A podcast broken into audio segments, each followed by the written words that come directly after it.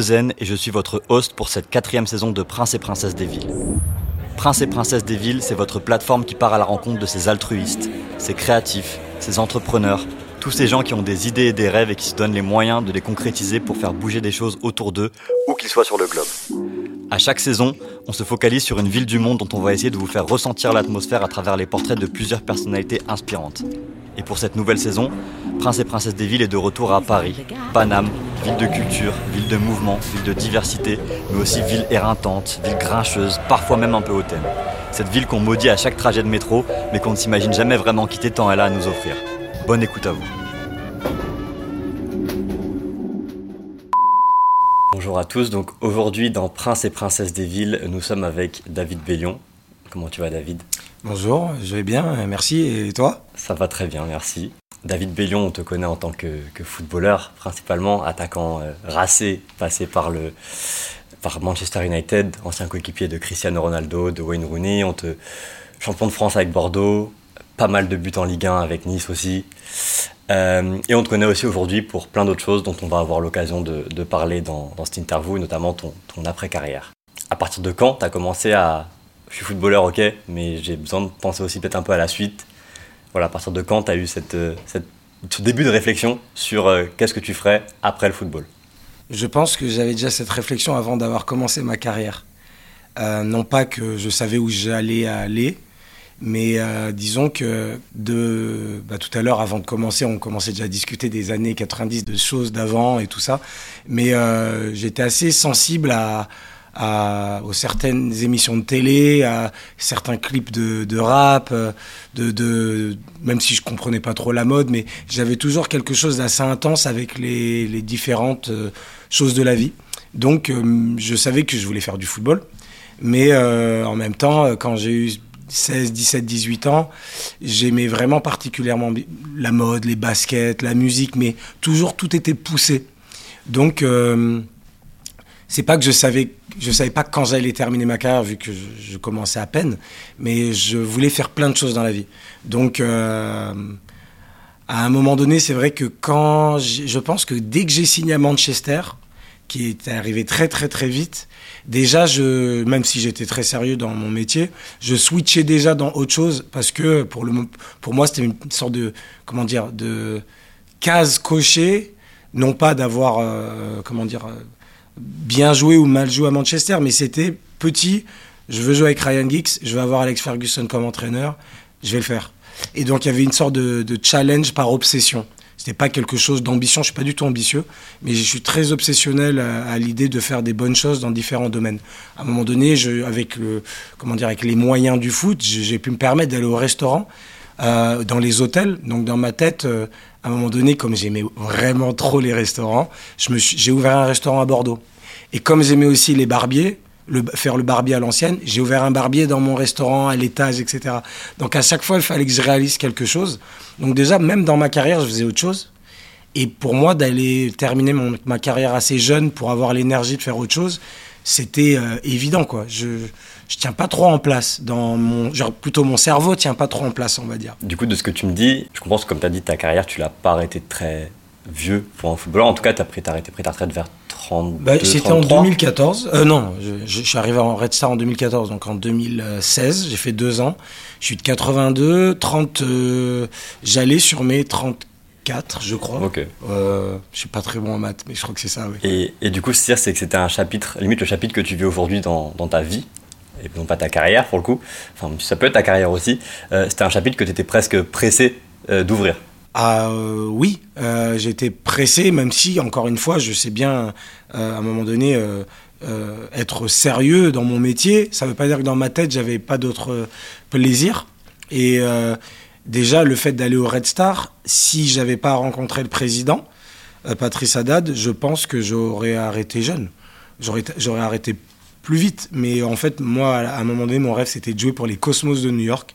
Pour une raison aussi, de la même que Ryan Giggs, c'était que mon héros d'enfance, c'était Pelé, qui, voilà, hein, qui, qui, est décédé il n'y a pas longtemps. Mais pour moi, c'était euh, ce qui m'a donné envie de jouer au foot.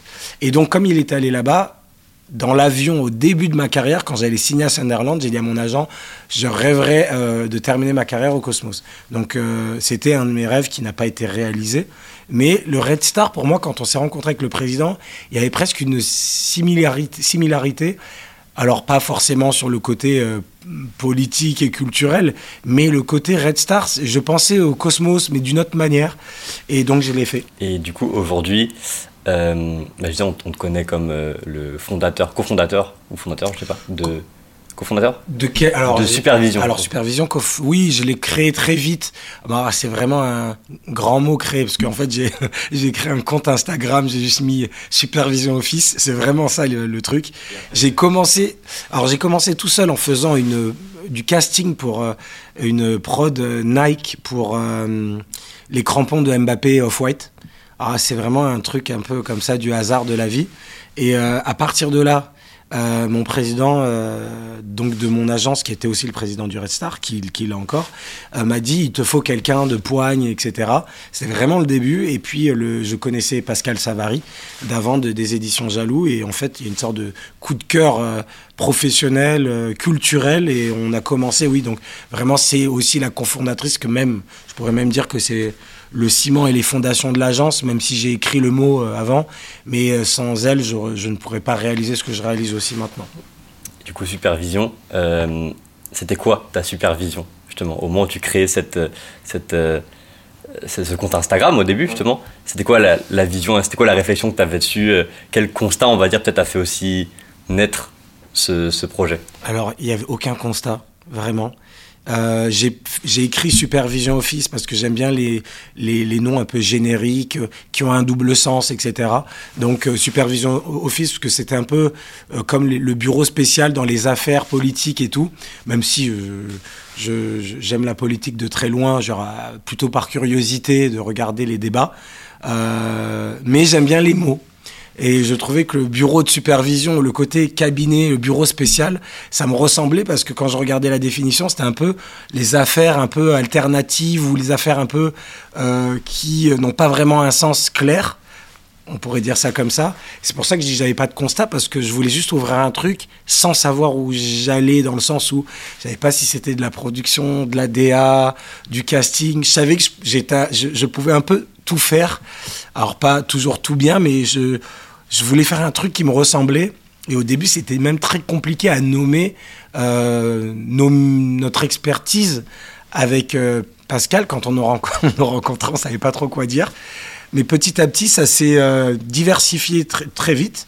Et on a compris petit à petit qu'on devenait, devenait un bureau, une, boîte de prod créative. On pourrait dire ça comme ça, 360. Mais la base, je savais pas comment le, nommer. Et justement, comment ça s'est précisé Et aujourd'hui, c'est quoi l'activité de, supervision selon toi?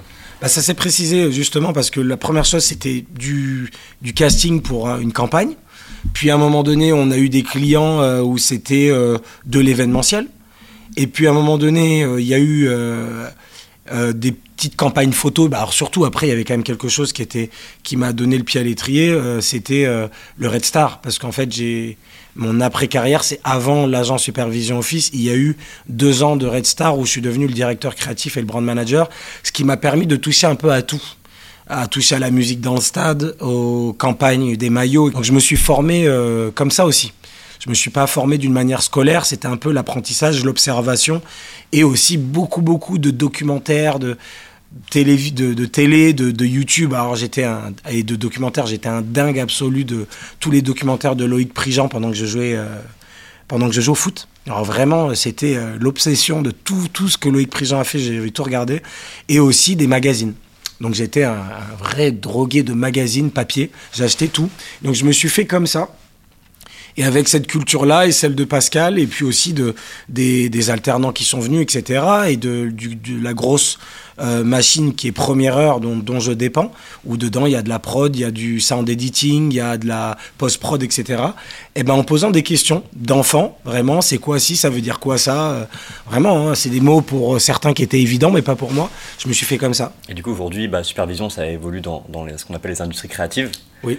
Et euh, bah, les industries créatives, c'est une sphère, on va dire, où pour évoluer, je pense qu'il faut beaucoup être au contact du réel, euh, encore plus dans une ville comme Paris, où se dire c'est beaucoup euh, sortir, rencontrer des gens, euh, capter l'énergie, voir un peu comment, les, comment la ville bouge, comment les choses se passent. Et bah, habituellement, les footballeurs, on a tendance à penser qu'ils sont pas mal dans une bulle. Et Ce qui est relativement vrai. Et justement, bah, comment toi, même si je comprends, j'ai cru comprendre que tu étais déjà quand même quelqu'un d'assez curieux. Comment toi, tu es, parvenu aussi à sortir un peu de cette bulle, ou en tout cas, du moins, ne pas, être, ne pas rester enfermé dans cette bulle? Franchement, euh, je vais pas faire des phrases bateau et tout, mais je suis jamais rentré dans une bulle. Quand j'ai commencé ma carrière, je, je ne me, sais pas comment expliquer. Je pense que déjà l'éducation et euh, de, de mes, ma mère, de mon beau-père, de mon père quand j'étais plus jeune, etc. Le, comment dire, le, mode de vie d'avant. Euh, comme beaucoup de joueurs, hein, attention, on vient tous souvent de milieux modestes.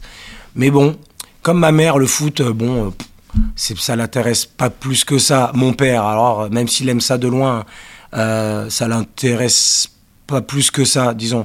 Et mon beau-père qui m'a élevé, lui, ça l'intéressait, mais est décédé. Euh, en gros, j'ai grandi avec des potes, etc. On, parlait un peu de foot, mais tout ne tournait pas autour du foot. Et je, je voulais absolument pas rester dans ma bulle. Dès le début, je me dis pas, je vais rester dans une maison. Juste, justement, je suis jamais, j'ai jamais, j'avais jamais acheté de maison jeune. J'achetais toujours des apparts près de la ville, fallait que je bouge quoi. Et donc, même quand j'étais jeune, même en Angleterre, je sortais tout le temps dans la journée. Forcément pas le soir quand on était à Manchester, c'était très rare que je bougeais, mais je faisais ma vie normalement. Et ce qui est vrai que quand les joueurs sont dans une bulle, ça ne veut pas forcément dire que c'est une critique. C'est que souvent les joueurs à l'après-midi, ils font la sieste, ils se reposent, ce qui est, ce qui est bien, je ne dis pas le contraire. Pardon?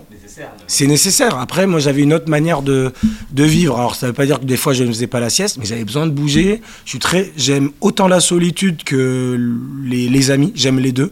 Donc, j'aimais bien aller seul au cinéma.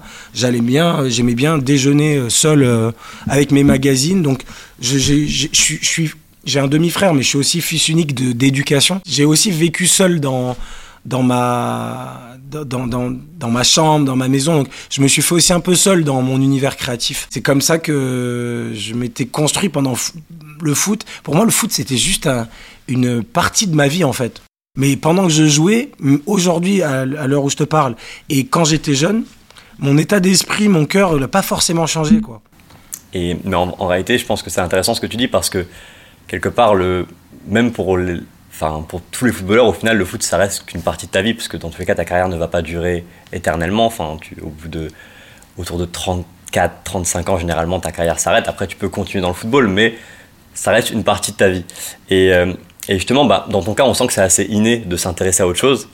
Euh, mais euh, est-ce que tu penses, en général, qu'on pousse assez bah, les jeunes footballeurs, notamment, bah, s'intéresser un peu au monde qui les entoure euh, alors, dans ma, dans ma génération, absolument pas.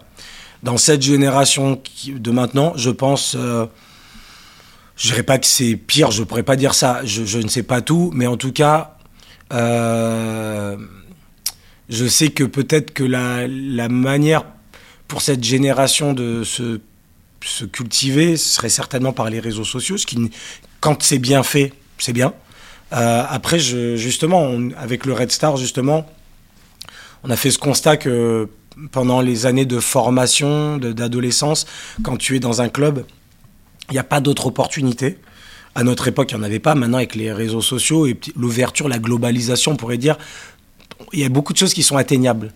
là, ce qu'on est en train de faire, un podcast, etc., à l'époque, de dire on va faire une radio, mais c'est impossible de, de, de, voir des événements euh, liés à des marques, c'était pas possible.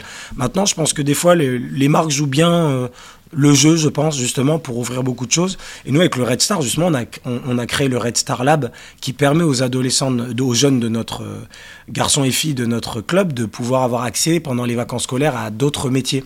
Ce soit, on a fait le podcast déjà, euh, on a fait euh, création upcycling, euh, commentateur, créer ta propre chaussure. Donc, on essaie de les intéresser pendant une semaine à, la base de certains métiers. Mais pour justement qu'ils aiment autre chose. Je pense que quand on a un peu plus de culture, ça te, ça te rend pas plus fort sur le terrain, mais tu as une autre ouverture d'esprit peut-être dans la manière de, toucher le ballon, de, réfléchir, parce que plus tu stimules ton cerveau en général, plus bah, tu as des connexions rapides. voilà, tu vas pas avoir un meilleur toucher de balle, mais il y a une autre manière peut-être de, réfléchir le jeu. Et donc, euh, oui, je, trouve que malheureusement, la culture, euh, c'est très très compliqué, surtout dans le football où en général, même à mon époque, on nous dit, moi quand j'ai ouvert mon restaurant, on m'a un peu fait comprendre, je dirais pas la direction, hein, mais même autour, que c'était pas, pas presque normal de créer ce que j'avais envie pendant ma carrière. C'était pas forcément l'entraîneur, m'en a jamais parlé, mais on sentait qu'à un moment donné, euh, quand tu le sentais, qu'il y avait quelque chose de un peu euh, bizarre puisque j'ouvrais un restaurant. Et non, je, voulais juste euh, en savoir plus, quoi. Donc, je trouve que c'est nécessaire des fois peut-être de ne pas s'entraîner pendant une heure et demie ou deux heures et de dire allez, on va voir un documentaire sur tel club de foot au Brésil, voir comment il fonctionne où euh, ben, on s'arrête là et on vous amène un défilé. Je trouve que c'est pas justement euh, euh, comment dire un manque de sérieux. C'est une ouverture sur le monde, sur autre chose. Ça peut être aller à la soupe populaire, genre, ça peut être plein de choses. Pour un moment donné, boum, on y va. Donc oui, effectivement, dans le foot, on va toujours aller à Manchester, on allait dans les hôpitaux une certaine période de l'année pour se prendre en pleine face de la réalité de la vie de mère qui galère avec un enfant malade, ce qui est euh, nécessaire. Mais, mais, en plus de ça, on peut s'ouvrir à beaucoup, beaucoup de choses. Ça, c'était nécessaire parce que moi, personnellement, vu que j'avais pas encore d'enfant, quand je voyais ça, j'allais pas à reculons, mais j'étais. Euh, mon cœur, euh, moi, je, je, peux pleurer pour un rien, quoi. Donc c'est difficile, mais je pense qu'il faut qu'on soit confronté à ça régulièrement dans toutes les sphères de la société. Ah, du coup, tu as pas mal mentionné déjà le, le Red Star. Euh, c'est un club où tu as fini ta carrière. Euh, c'est un club assez. Et où j'ai commencé la nouvelle. tu as commencé la nouvelle, voilà, justement. Euh, et c'est un club assez particulier, parce que déjà, c'est un club populaire au sens premier du terme, vraiment le, club du peuple. et donc, du coup, comme tu as dit, tu as, as, fini ta carrière et après, tu es devenu brand manager slash directeur créatif du club.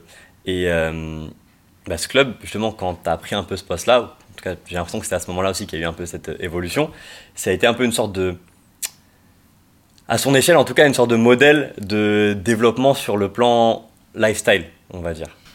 Euh, je pense que oui. Après, euh, j'ai eu le et j'ai toujours le plaisir d'avoir un président qui qui, qui m'a donné voilà qui m'a donné ma chance pour pour faire ça, tout en sachant qu'on s'était rencontrés avant que je signe et qu'il y avait quand même déjà une certaine euh, relation entre lui et moi où on se comprenait euh, culturellement comment à un moment donné transformer, pas transformer un club de foot, mais apporter une nouvelle image dans un club de foot, sachant que l'image existe déjà, sachant que la musique dans un stade existe déjà, qu'il y a déjà des snacks euh, dans, dans, dans les stands, je parle en anglais, genre dans, dans les tribunes, quand on sort, il y a un stand pour aller manger quelque chose. Donc le club de football, à l'intérieur, il y a tellement de choses à faire qui est devant, sauf qu'en général, les choses sont faites d'une manière euh, classique, traditionnelle, euh, où on va pas, euh, ce que je peux comprendre, on peut, on va pas chercher à se dire tiens le maillot de foot, on peut en faire une campagne. Tiens la musique dans le stade, ben nous on l'a vraiment a fait une vraie DA on avait amené des vrais euh, on avait amené un vrai label. Moi je voulais du pur son avant le, le match pendant que les joueurs s'échauffent. Parce que je m'imaginais quand je m'échauffais à l'époque en général il y avait un son de radio classique euh, qui moi ne me correspondait peut-être pas. Mais après je, respectais. Mais dès que j'ai eu euh, on m'a donné les manettes pour moi c'était un une Rolls-Royce, pour moi le Red Star, une Rolls-Royce, appelons-le comme on veut, une coccinelle, j'en sais rien, mais je voulais vraiment euh, voilà, mettre quelque chose de beau, que la musique, les joueurs justement étaient sensibles, ils oh, la musique dans le stade, elle est bien, fallait un peu à tout. Donc oui, c'était je pense un modèle, mais on l'a pas fait justement pour que les autres se réveillent, on l'a fait parce que le Red Star, c'est le Red Star, c'est particulier, et que le président, je reviens à Patrice Haddad, c'est quelqu'un qui est une légende de, du film et de la pub, c'est-à-dire que dans les années 80 il a créé Première Heure. Et ça a été un des pionniers à amener des réalisateurs de films ou des artistes, des photographes de campagne pour Chanel ou Yves Saint Laurent, à les amener dans la pub. Donc déjà, il était quand même assez visionnaire. Et en plus de ça, en plus d'être visionnaire, c'est quelqu'un qui a un goût excellent. Genre après, chacun ses goûts. Mais par rapport à ce que je vois, c'est quelqu'un qui a des goûts excellents. de par première heure, il y avait aussi euh, le groupe euh, a une collection euh, de, photos incroyables de Wolfgang Tillmann, Anand Goldin, des Basquiat, etc., qu'il prêtait généreusement à, par exemple, à, comment dire, à la galerie LVMH, à la galerie, à la fondation LVMH. Donc il y avait déjà des discussions qui étaient hors football qui était incroyable avec lui. Donc on s'est compris. Donc il, m'a fait confiance aussi. Et donc ça a marché très très très très vite parce qu'au début, on a dû faire nos preuves, que ce soit avec notre sponsor maillot. Euh, parce qu'au début, c'est sûr, on a un club de national, il n'y a pas d'argent, il n'y a rien. Mais j'avais mes idées. Euh, on revient à ce que tu disais tout au début, euh, de, marcher dans la rue, d'observer, de bouger, d'avoir des amis qui étaient dans cette industrie, m'a permis de construire ce pont entre le Red Star et l'industrie créative. Et à partir de là, au bout d'un an, très rapidement, en faisant deux, trois trucs assez pointus, euh, faire une collaboration de maillot avec un, ami, euh, Thomas, qui a créé une marque qui s'appelait Racket, qui était une marque qui était chez Colette, mais une marque très très euh, particulière. On a fait des maillots en alpaga avec un film euh, particulier tournant Super 8 avec des moutons sur le terrain, c'était complètement fou. Et en fait, ça a donné, euh, ça, comment dire, les gens ont entendu parler et, du moins Vice qui à un moment donné a tapé à la porte. Et alors là, je, la fais très courte, mais dès que Vice a tapé à la porte avec le président, on s'est vu euh, en discutant, en disant ça serait cool. On, parlait comme je vous parle maintenant. imaginons si on mettait Vice sur le maillot. C'était quelque chose qui n'avait pas en tête et qui, était, qui a été refusé au bout de 10 minutes. Mais bizarrement, une heure après, ça a été accepté. Ils ont appelé euh, les États-Unis, etc. Alors là, imagine, ce que c'est euh, d'avoir va sur un maillot il y a 5-6 ans en arrière, ce qui n'avait jamais été fait. Surtout, en plus d'être un média euh, alternatif qui ressemble, euh, qui ressemble au Red Star, euh, il y avait aussi visuellement, d'une manière superficielle, un logo qui est un des plus beaux logos, quoi. Genre, c'est comme un swoosh, c'est comme les trois bandes, c'est comme, je sais pas moi, LV, j'en sais rien, mais un logo qui boum, qui. Et donc, c'est sûr que là, à partir de là, ça a été aussi un, un, un véhicule encore plus fort pour à un moment donné euh, mettre le maillot dans des boutiques, en parler. voilà, le truc a fait effet boule de neige. Ce, qui m'avait frappé, je me souviens, c'était que par exemple, euh, à un moment donné, je me baladais sur Facebook par exemple et euh, je voyais une pub Adidas. bah, du coup, pour le maillot du Red Star. Et c'est vrai que dans ma tête, c'était irréaliste. Enfin, pour moi, Adidas, il communique sur, sur bah, à l'époque, il y avait Marseille peut-être, sur Manchester United, mais il communique pas sur le maillot d'un club de 3 division. Ça n'existait pas forcément.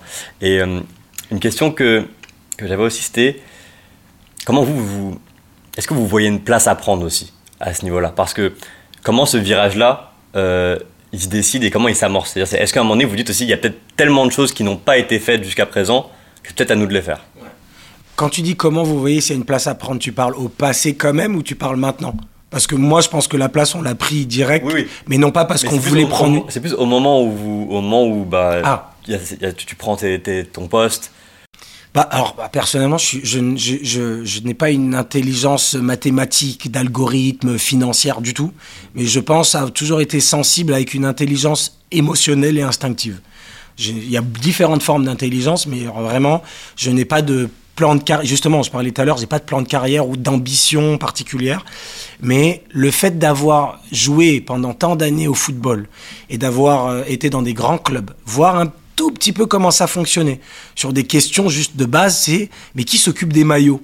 Quand on a les maillots qu'on essaye à trois mois de la nouvelle année, on voit les maillots, et moi, j'étais pas forcément frustré, mais ça me touchait beaucoup. Qui touche à ci Qui touche à, ça? Donc, quand on est arrivé avec Patrice, on n'avait pas dit il y a une place à prendre, mais on se dit avec le Red Star, il y a tellement de choses à faire que c'était le club et ça, ça, reste le club idéal pour justement amener la jeune création à faire des choses, c'est-à-dire, voilà, à un moment donné, tu vois, on discute là, mais on sait jamais dans la vie, mais à un moment donné, genre, écoute, euh, Lenny, viens, il y a un truc à faire sur le journalisme. Et la... Moi, franchement, c'est, viens, on fait ça.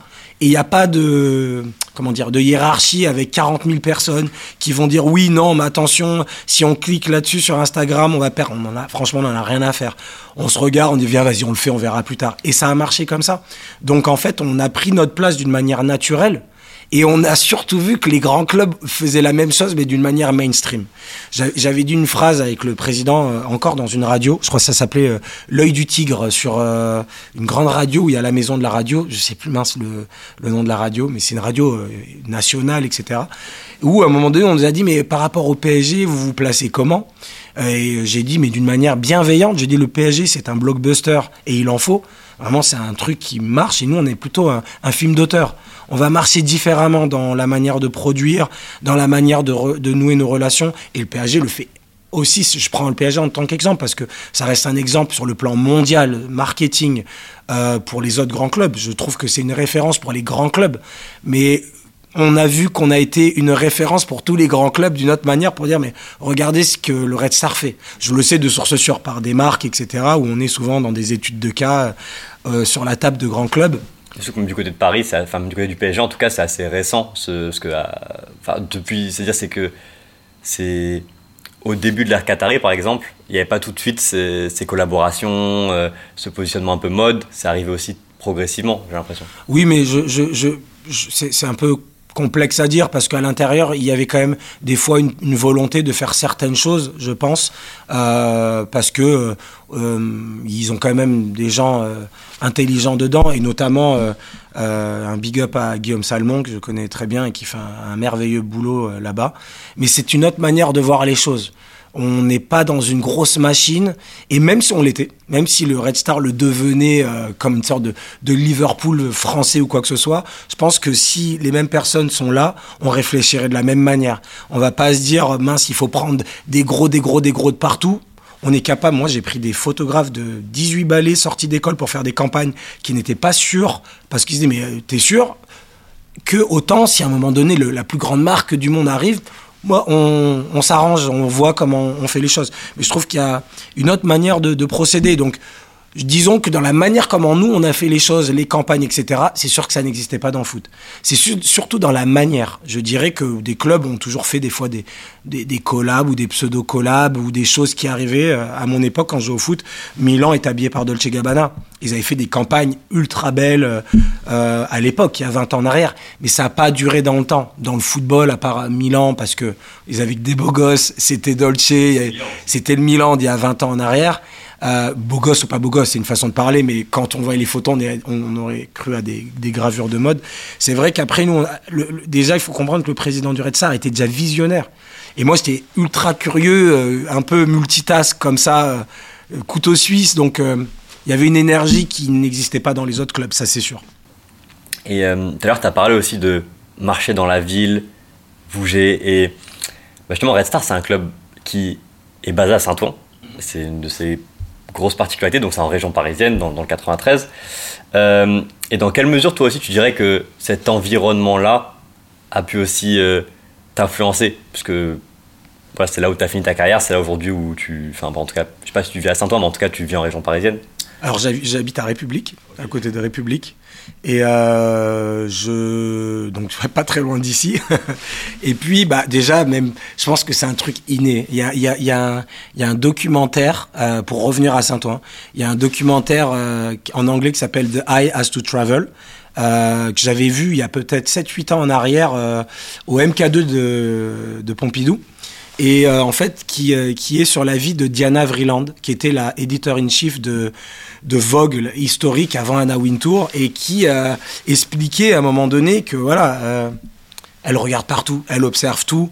Euh, à un moment donné, il y avait, euh, il y avait, j'avais un livre sur Grace Goodington qui est, qui travaillait dans l'équipe de Anna Wintour, qui disait aussi qu'à chaque fois, elle regardait tout quoi. Genre moi, je vraiment, je, je, je, je Là, je, suis arrivé, bah, je regarde toujours les gens dans la rue, euh, j'observe les gens, leur manière de bouger, etc. Donc ça, c'est une chose. Mais après, quand tu arrives à Saint-Ouen, c'est génial parce que les, la jeunesse de Saint-Ouen et du Red Star, ça ressemble à ma jeunesse, d'une certaine manière. Euh, donc en fait, de, de comment dire, de, de s'imaginer euh, et de d'amener des jeunes du Red Star dans les campagnes ou d'aller amener des visages ou des gens ou des énergies qui correspondent à l'énergie du Red Star de, par mon enfance et ce que de, de, comment j'ai vécu les choses pour moi c'était presque un prolongement c'est pas quelque chose que je considère dans le, les métiers que je fais difficile d'aller chercher des visages, d'amener une musique qui va avec, de faire un maillot qui va avec, d'amener toute cette curation pour en faire quelque chose. Est-ce que c'est beau ou pas beau à la fin? Ça, c'est chacun ses goûts. Juste l'imaginer, c'est pas quelque chose pour moi, c'est quelque chose comme un mathématicien qui sait calculer des divisions en une seconde, moi, il va falloir beaucoup de temps. Mais ça, je le trouve évident, je le trouve naturel. Donc, le Red Star, quand tu marches de, même de, des puces, de Clignancourt, du métro jusqu'au au, stade, juste à marcher. Mais euh, c'est euh, c'est génial. C'est génial parce que ça me rappelle aussi les moments où, quand j'allais sur Paris euh, avec mes potes, on allait aux puces de, de, pour acheter du faux parce qu'on n'avait pas les moyens d'acheter du vrai. Mais t'entendais lunatique à fond euh, entre les euh, comment dire entre les, boutiques euh, puis à un moment donné t'avais Arsenic tu sentais que t'étais dans un truc que t'avais envie d'être que c'était pas forcément safe à l'époque. Il y avait des pits il y avait des survêtements Lacoste il y avait des faux des faux trucs comment dire des faux Eden Park des fausses pieuvres Versace. C'est toute une époque hein c'est l'époque qu'on a vécue. Et ça, moi, j'ai ma mémoire d'adolescent de, cette époque. Et là, je vois les jeunes qui, en général, même si les temps ont changé, c'est toujours survêt claquette, survêt basket, un peu un peu très très smart, street smart, tous ces jeunes, mais d'une bonne manière, bon cœur. Mais en même temps, on sait que c'est pas facile. Donc, c'est pas trop difficile d'amener tout ça en image, je trouve. C'est pas quelque chose. je, je vais pas. C'est pas une histoire de se la raconter. Ouais, c'est trop facile. Mais c'est quelque chose qu'on a un peu vécu d'une manière ou d'une autre. Hein. Moi, je suis parisien, mais j'ai grandi, entre Paris et Cannes. Mais donc, euh, mais j'ai, grandi très très modestement. Donc, je m'y retrouve et à la limite, ça m'éclate même de rajouter même de d'injecter des fois des choses de mon passé euh, subtilement et les mettre dans le la nouvelle génération. J'aime beaucoup ça. Et, euh, est-ce que tu penses que, on va dire, la suite que tu as donnée à ta carrière, donc du coup, enfin, à ta carrière de footballeur, donc l'après carrière ça aurait pu être pareil partout ailleurs que Paris Ou, le fait d'avoir fini à Paris, c'était peut-être pas un hasard et c'était c'était nécessaire pour toi Absolument. C'était nécessaire, premièrement, parce que je, suis de Paris de base, je suis, du 92, mais ma mère est née dans le 12e, mais elle vient de Vélizy. Mon père, depuis 40 ans, habite à Ménilmontant. Euh, mes, mes amis les plus proches, à part ceux de Cannes, la base d'amis aussi proches était à Paris. Mon frère habite euh, à Paris aussi. Euh, dans Paris, j'avais un appartement dans Paris que j'avais acheté quand je, jouais à Manchester. Tout m'allait me ramener à Paris ou justement, comme je te le disais tout à l'heure, à New York. Moi, j'avais une fascination pour New York, donc euh, pendant mes vacances, j'allais toujours à New York. Et je voulais vivre à Brooklyn. Ça s'est pas fait, mais on allait quand même regarder avec mon épouse et mes deux enfants. Euh, mais euh, je pense que d'une certaine manière, c'est sûr que j'allais arriver dans une grande ville. Paris, je pense que c'était la ville de cœur si, ça avait, si le Red Star n'avait pas existé, mais comme quoi dans la vie, je trouve qu'il y a des choses qui sont très belles. Le, le Red Star, euh, et je remercierai toujours le Red Star, quoi, mais ça a été une des plus belles. Euh, mes dernières années ont été. L'avant-dernière année, une des plus belles de ma vie. Pas forcément de foot, mais de ma vie, j'ai vraiment aimé cette année. Je suis comme un poisson dans l'eau, moi, à Paris, j'aime cette ville. Et je, et je comprends qu'il y a des gens qui, qui n'aiment pas cette ville. J'ai plein de potes, soit de Bordeaux, de Cannes, qui viennent, ils en peuvent plus au bout de deux jours. Moi, je ne serai jamais. Euh, je me fatiguerai, je me lasserai pas de cette ville. Qu'il pleuve, qu'il fasse gris, euh, je suis sur mon vélo, je vois les bâtiments, je bouge et tout ça. Donc, euh, ouais, je, suis très. Euh, et ça me fait penser, bon, même si je suis parisien, New York m'aurait correspondu. Mais Paris, pour moi, même aujourd'hui, sans parler de, de, de, du Red Star et de moi, juste observer Paris aujourd'hui, c'est ces dix dernières années, et puis notamment ces cinq dernières années, il se passe quelque chose d'incroyable dans tous les niveaux. Euh, musique, euh, voilà, podcast, musique, mode, euh, food culture, le vin, les, vins naturels de potes qui font des trucs, partout, partout, il y a plein de trucs, quoi. Et on voit en plus des jeunes qui, avec justement, avec grâce aux réseaux sociaux, des fois avec un Insta, un peu de mood, ah, peut-être on va revendre du, vintage, on va se débrouiller. Et franchement, j'ai un respect absolu de cette génération qui est débrouillarde et qui a faim, qui a envie et qui, euh, avec deux, trois trucs, qui se débrouille, tiens, tu peux m'aider là-dessus. Et je les aide, moi, personnellement. Ça, j'en tire pas de gloire ou d'argent de, dessus, mais quand je vois ça, il y a des gens, je, les aide direct. J'essaie de les, mettre, les pousser avec, les présenter à des bureaux de presse, etc. Parce qu'ils ont faim, quoi. Ils ont la dalle et ça fait plaisir. Et Paris, on, on sent que Paris a la dalle en ce moment d'une manière créative. Et euh, du coup, tout à l'heure, on a parlé bah, du PSG et de son positionnement mode. On a parlé bah, du Red Star, évidemment. tu as évoqué Milan et Dolce Gabbana, il fut un temps aussi. et voilà, aujourd'hui, les, les, passerelles entre le sport, bah, principalement le football, et tout ce qui est culture, lifestyle, c'est de plus en plus récurrent. pourquoi, selon toi, ces ponts, ils ont mis autant de temps à, se créer, mais surtout aussi à, s'intensifier? Bah, Premièrement, parce que les sportifs sont beaucoup plus des consommateurs de culture. Quand je dis consommateurs de culture, que ce soit la mode ou un CD de, un CD de rap, un CD, pardon. voilà, c'est plus, plus, le même âge, mais ouais, genre un album où euh, c'est, on, on a les moyens, genre le footballeur a les moyens d'acheter une voiture facilement. Tout est facile. Donc, c'est que de la, c'était beaucoup de consommation et pas de rentrer dans les dans l'univers de comment de comprendre comment marche cette industrie, que ce soit celle de la mode ou la musique, etc.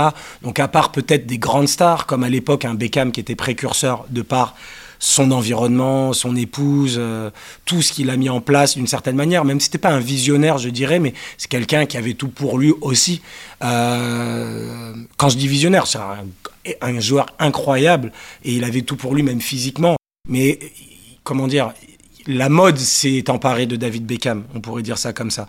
Mais après, la mode, d'une certaine manière, était peut-être un peu frileux euh, frileuse de, de, des sportifs, parce que des fois, avec les sportifs, ça rime avec peut-être parfois scandale, ou on pourrait dire pour certaines personnes manque de goût ou trop flashy, ce qui ne correspond pas forcément aux campagnes euh, où quand à un moment donné ils vont prendre tel artiste, tel acteur pour à un moment donné être l'image du parfum ou du sac, pour à un moment donné justement vendre du, du, cuir, vendre des choses qui avec des grandes marges.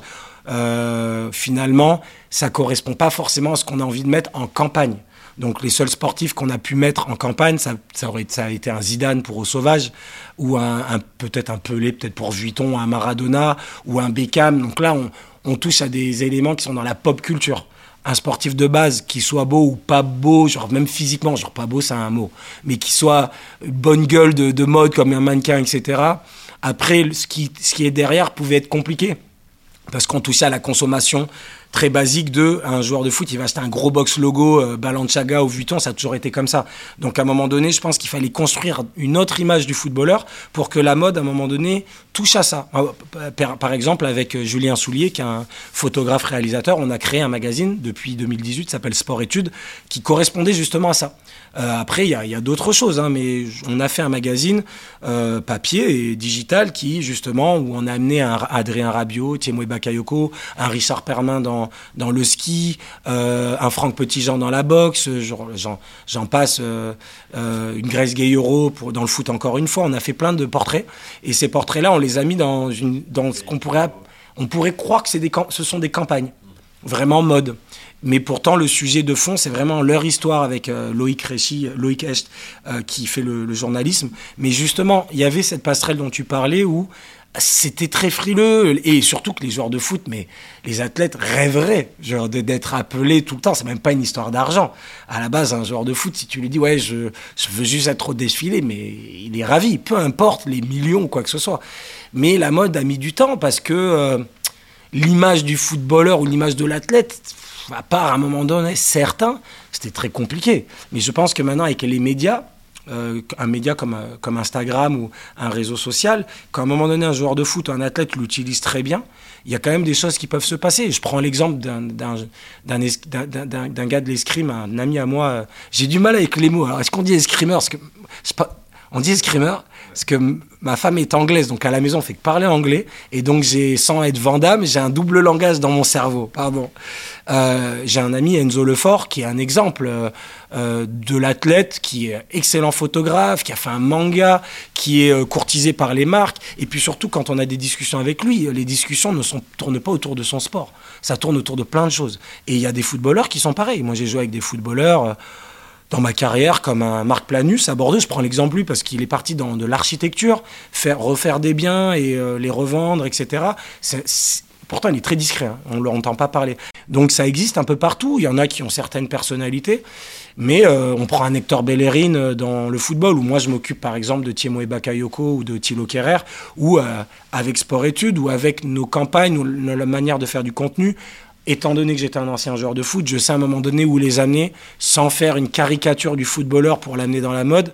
Et aussi que la mode, des fois, arrive dans le sport avec des, des, des réflexes de mode où c'est un peu trop.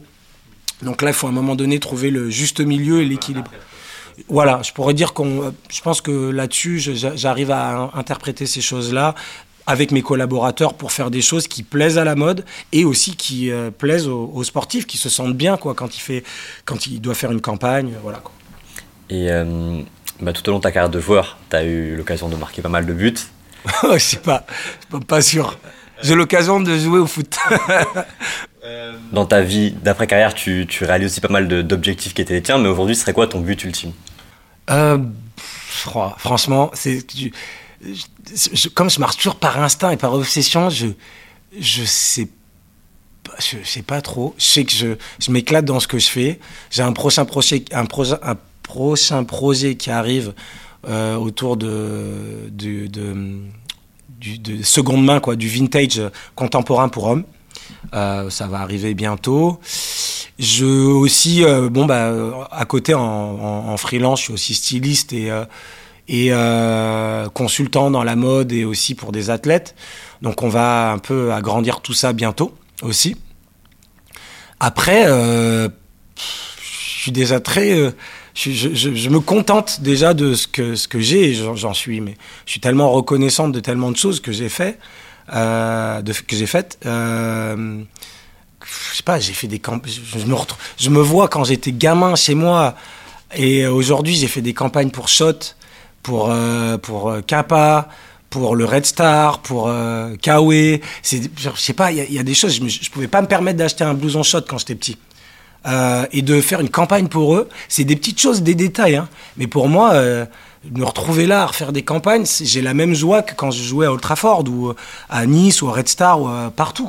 C'est toujours d'être je sais pas moi je, je, veux jamais être blasé quoi. Je suis toujours content même là d'être là pour moi de partager, je, je prends autant de bonheur de, de partager, de discuter, qu'on me pose des questions, pouvoir répondre, voilà, je sais pas, je, je tu là où ta, ta, curiosité te, te met ouais. Après, personnellement, le truc le plus important dans ma tête, dans ma vie, que je souhaite euh, garder dans mon cœur, ça restera toujours d'avoir des bases spirituelles.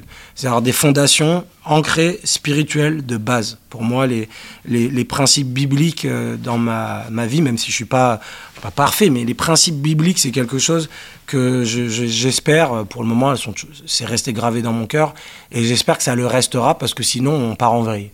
Moi, c'est ma manière de voir les choses. Si j'ai pas ça, on peut partir en vrille très très vite. Donc, euh, de par le fait que j'ai deux enfants qui sont dans l'adolescence, avec mon épouse, vraiment, s'il n'y a pas ces bases-là pour après faire le reste, on n'a pas de bonheur dans la vie. Voilà. Pour moi, tout ce qu'on fait, c'est de la jouissance temp temporaire, mais le bonheur euh, solide, pour moi, hein, ça, je ne l'ai eu que à travers les principes de la Bible et la Bible tout ce que j'ai fait, c'est incroyable, vraiment. Genre, c'est incroyable dans le sens d'où je viens. Je, suis tellement content euh, d'avoir fait tellement de choses dans ma vie et, je suis reconnaissant. Hein. Vraiment, c'est pour ça que je dis que c'est incroyable, parce que j'en suis reconnaissant de me, de me, retrouver même à faire des podcasts, etc. Je suis toujours content, j'espère. Mais euh, on peut pas trouver le bonheur, euh, le bonheur, euh, sorte de bonheur éternel dans son cœur si on comprend, si de mon côté, le sens de la vie pour moi a un lien avec la Bible. C'est ma vision. Et tout ce que j'ai fait n'a été que pour moi des jouissances temporaires. Manger un bon plat, boire un grand vin, euh, danser, euh, taper un... dans un grand stade. Voilà. Pour moi, le sens de la vie ne passe que par. Euh, ne, pour moi, hein, mais il y a tellement de choses. Mais je n'ai retrouvé que personnellement moi le bonheur en comprend les écritures bibliques. C'est comme ça que j'ai compris le vrai bonheur. Bah, là, on arrive plus ou moins au, au terme de, de, cette, de cet entretien. Euh, cette plateforme, bah, comme tu le sais, s'appelle Prince et Princesse des Villes. Euh, Qu'est-ce que ça t'inspire, on va dire, ce, nom, Prince et Princesse des Villes, et quelle serait pour toi ta définition euh, d'un prince ou d'une princesse des villes? Ben, d'un prince, d'une certaine manière, presque dans, un sens biblique, comme on dirait un prince, en général, ce qui n'existe pas forcément dans le monde dans lequel on vit, mais pour moi, l'amour, la, compassion, l'impartialité, euh, le pardon, euh, les, les, les, les, comment dire, on pourrait, même appeler ça les, qualités de l'Esprit Saint selon la Bible, la bienveillance, la patience. Pour moi, c'est ce qu'un prince ou une princesse devrait avoir. Le bling bling, les dorures, c'est accessoire et superficiel si on n'a pas les, bases. Bah, le reste est vraiment, euh, pour moi, anecdotique et, triste euh, d'une certaine manière. Donc, pour moi, le, prince et la princesse des villes, c'est, ce sont les, les gens qui ont cette personnalité ou cette, euh, ce, style-là et, que j'aspire à, à progresser. J'essaie de progresser pour, pour, pour, pour, avoir ces qualités, pour atteindre ces qualités, même dans l'imperfection. Mais c'est de voir tout le monde de la même manière, de ne pas se fier justement à l'apparence euh, extérieure et euh, de, de, toujours euh, d'avoir bon cœur. Pour moi, j'ai toujours le lien avec le cœur, d'avoir bon cœur, la compassion, même dans l'imperfection dans laquelle on est avec nos égaux, toutes les difficultés de, de, des émotions humaines, je, dirais quand même que pour moi, le prince ou la princesse des villes, euh, ultime devrait avoir bon cœur. Quand on a bon cœur, en général, l'esprit suit pour faire de, bonnes choses et de, et de se renier. Pour moi, se renier pour les autres et d'aimer son prochain comme soi-même, pour moi, c'est d'avoir une attitude qu'on devrait. Euh, bah, c'est l'attitude euh, comment dire, biblique, c'est d'aimer son prochain comme soi-même. Et à partir de là, il n'y a pas d'autre loi. Quand on met la loi de l'amour en premier, toutes les lois, euh, les autres lois ou les autres codes sont vaincus. Parce que euh, si on, considère son prochain comme soi-même, on veut pas se faire du mal à soi-même quand on est en bonne santé, on veut le meilleur pour soi-même. Donc si on met la personne devant soi en priorité, en général, euh, on ouvre sa main, on nous rend en retour, mais on, doit, on, ne devrait même pas attendre en retour. On fait, on voit comment, on voit où ça nous amène sans, euh, sans arrière-pensée, sans intérêt. Il faut que ce soit un amour désintéressé pour moi. Le prince des villes et la princesse des villes devraient avoir un amour désintéressé. Je suis très en phase avec, euh, avec cette définition. Et, euh, et, du coup, si je te dis ben, prince et princesse des villes, tu penses à qui? Ah là, genre, si c'est mon cœur qui parle, je vous dirais Jésus dans la Bible. Si après je parle d'un... C'est ma lecture des choses, mais après si je parle sur un plan humain, Oh, euh, il y, a tellement, genre, franchement, de dire un, je trouve que c'est très très compliqué. Quelques noms. Quelques noms. Je, je, pour moi, je, quand tu me poses cette question, j'imagine bizarrement des enfants de notre génération qui tiennent la porte à une personne âgée en, en, disant bonjour avec un sourire. Pour moi, quand je vois ça, ça me touche énormément. En même temps, après, dans notre industrie, il y en a tellement. Genre, mais après, on connaît pas la vie de tout le monde. Donc, euh, je sais que les gens qui, qui m'entourent bah, bien entendu, j'aime bien les gens qui m'entourent, donc je pense aussi aux gens qui m'entourent dans mon travail. Mais et voilà, hein, que ce soit euh, euh, déjà dans ma famille, mais après euh, c'est tellement compliqué de parler de sa famille proche, mais après les gens qui m'entourent, dans ce qu'ils ont fait pour moi, je serais, je, serais reconnaissant. Donc j'aime pas trop dire un nom autour de moi parce que ça veut dire que les autres je les oublie, mais très proche avec qui je travaille tout le temps. Mais des fois, je pense bizarrement avec tous les gens que je vois, quelqu'un qui est représentatif de beaucoup de choses, euh, je trouve, à Paris, dans plein de domaines, c'est Youssouf Fofana. Euh, mais ça ne veut pas dire que j'ai des relations beaucoup plus proches qu'avec des gens avec qui je suis beaucoup plus proche. il y a des gens avec qui je suis beaucoup plus proche. Je parle d'une manière générale quand on voit les oiseaux migrateurs, son association, sa marque, Union Jeunesse Internationale. Euh, ce qu'il fait pour son quartier. Euh, et puis surtout, quand on parle avec lui, il a une certaine douceur où je trouve qu'il est très exemplaire. Je trouve d'une manière générale, j'ai beaucoup de, pas une admiration beaucoup plus que les autres. C'est pas, je, je le mets pas, euh, euh, comment dire, sur un piédestal par rapport aux autres. Vraiment, j'ai autant de respect euh, avec, comme je vous le disais tout à l'heure, avec vous qu'avec lui de la même manière. Mais par rapport à ce que je connais, tout ce qu'il fait, j'ai beaucoup de, de, d'admiration, de, de, respect dans sa manière de bouger, de faire les choses il a beaucoup beaucoup de projets et puis quand tu discutes avec lui, il est toujours euh, très très très calme. Il renvoie beaucoup de paix euh, quand on discute avec lui. Mais en même temps, voilà, je ne fais pas la fête euh, tous les jours avec lui. C'est sur ce que je renvoie. Je trouve que par rapport à votre podcast, et c'est pour ça qu'il y en a tellement des autres personnes. Euh, d'une certaine manière, Virgil Abloh l'a été, mais c'était d'une autre manière. On connaît pas sa vie. Mais il l'a été d'une manière, euh, comment dire, premier degré, direct. Tu regardes tout ce qu'il a fait, tu es jeune, tu dis, je veux. Il y a beaucoup de jeunes qui j'aimerais être lui. Et c'était pas le couturier qui jouait toujours avec ses mains, ou c'était pas le spécialiste d'un métier absolu, mais il était beaucoup de choses. Donc là, on est sur un autre domaine. Mais je l'ai rencontré euh, deux, trois fois par des amis. Je suis allé à ses défilés, euh, Vuitton, Off-White, etc. Il y avait une énergie qu'il a donnée à plein de jeunes, qui, tous les jeunes qui étaient autour, on dit, voilà, il, m'a aidé, quoi. Donc pour moi, mais après, encore une fois, je, sépare pour moi, le Christ et sa manière d'être un prince des, gens, parce qu'on ne connaît pas toute la vie des gens. Mais voilà, je, dirais ces, ces exemples-là. En femme, alors là, moi, Pascal, Pascal, qui est mon associé, pour moi, est, un exemple. Genre, vraiment, c'est pour ça que je veux pas attirer la couverture, même par rapport à mon, agence, qu'elle bosse comme une malade. Je vois des, des pères et des mères qui, qui bossent, qui ont des trois enfants, quatre enfants, qui les éduquent, etc. Pour moi, là, on est dans quelque chose qui est hors de l'industrie créative, qui est dans la vie où euh, bah, les, parents euh, sont des princes et, des princesses euh, des villes d'une certaine manière. Les, ouvriers de la classe ouvrière, les ouvriers qui travaillent discrètement pour nourrir leurs enfants. D'une autre manière. Il y en a beaucoup dans certaines euh, directions. Il y en a beaucoup. C'est pour ça que je trouve que c'est un peu élitiste peut-être juste de parler de l'industrie créative, mais par rapport à ce que je fais, c'est sûr qu'un Youssouf Ofana, je trouve qu'il est un exemple global. Et après, dans, dans toute la population, bah, quand on voit l'état du monde, du système maintenant, euh, il y a des jeunes qui, quand j'ai de la peine pour les jeunes, hein, même de la génération de mes enfants, ils entendent climat, climat, les gilets jaunes, genre, ils sont dans un truc tellement anxiogène. Mais euh, il y en a qui s'en sortent, qui essayent, qui travaillent. Donc c'est difficile. Franchement, la question est difficile parce que je considère les autres, vraiment, je ne considère jamais les autres comme s'ils n'étaient pas prince ou princesse. Peu importe qui ils sont. Je ne les considère pas comme si oh, lui, il est mieux que l'autre. Mais il y a des petits exemples comme ça, des, des, des foyers de lumière euh, créatifs, euh, populaires, euh, des gens qui, qui peuvent s'indigner d'une certaine situation, qui ont une, le verbe facile. voilà, il y a, beaucoup de choses. C'est c'est difficile, c'est difficile parce que j'ai l'impression que j'oublie des choses et que quand on va finir, je dis mince, j'aurais dû dire telle personne. Donc c'est vraiment difficile. Non mais tu as déjà très bien répondu, je pense, et tu avec de très beaux exemples. Donc bah, merci à toi pour, pour cette euh, discussion pleine d'enseignements, pour ces belles paroles. Et désolé, je suis bavard, donc des fois je me perds dans mes discussions. Il n'y a pas de souci, on aime ça de toute façon, c'est ce qu'il nous faut.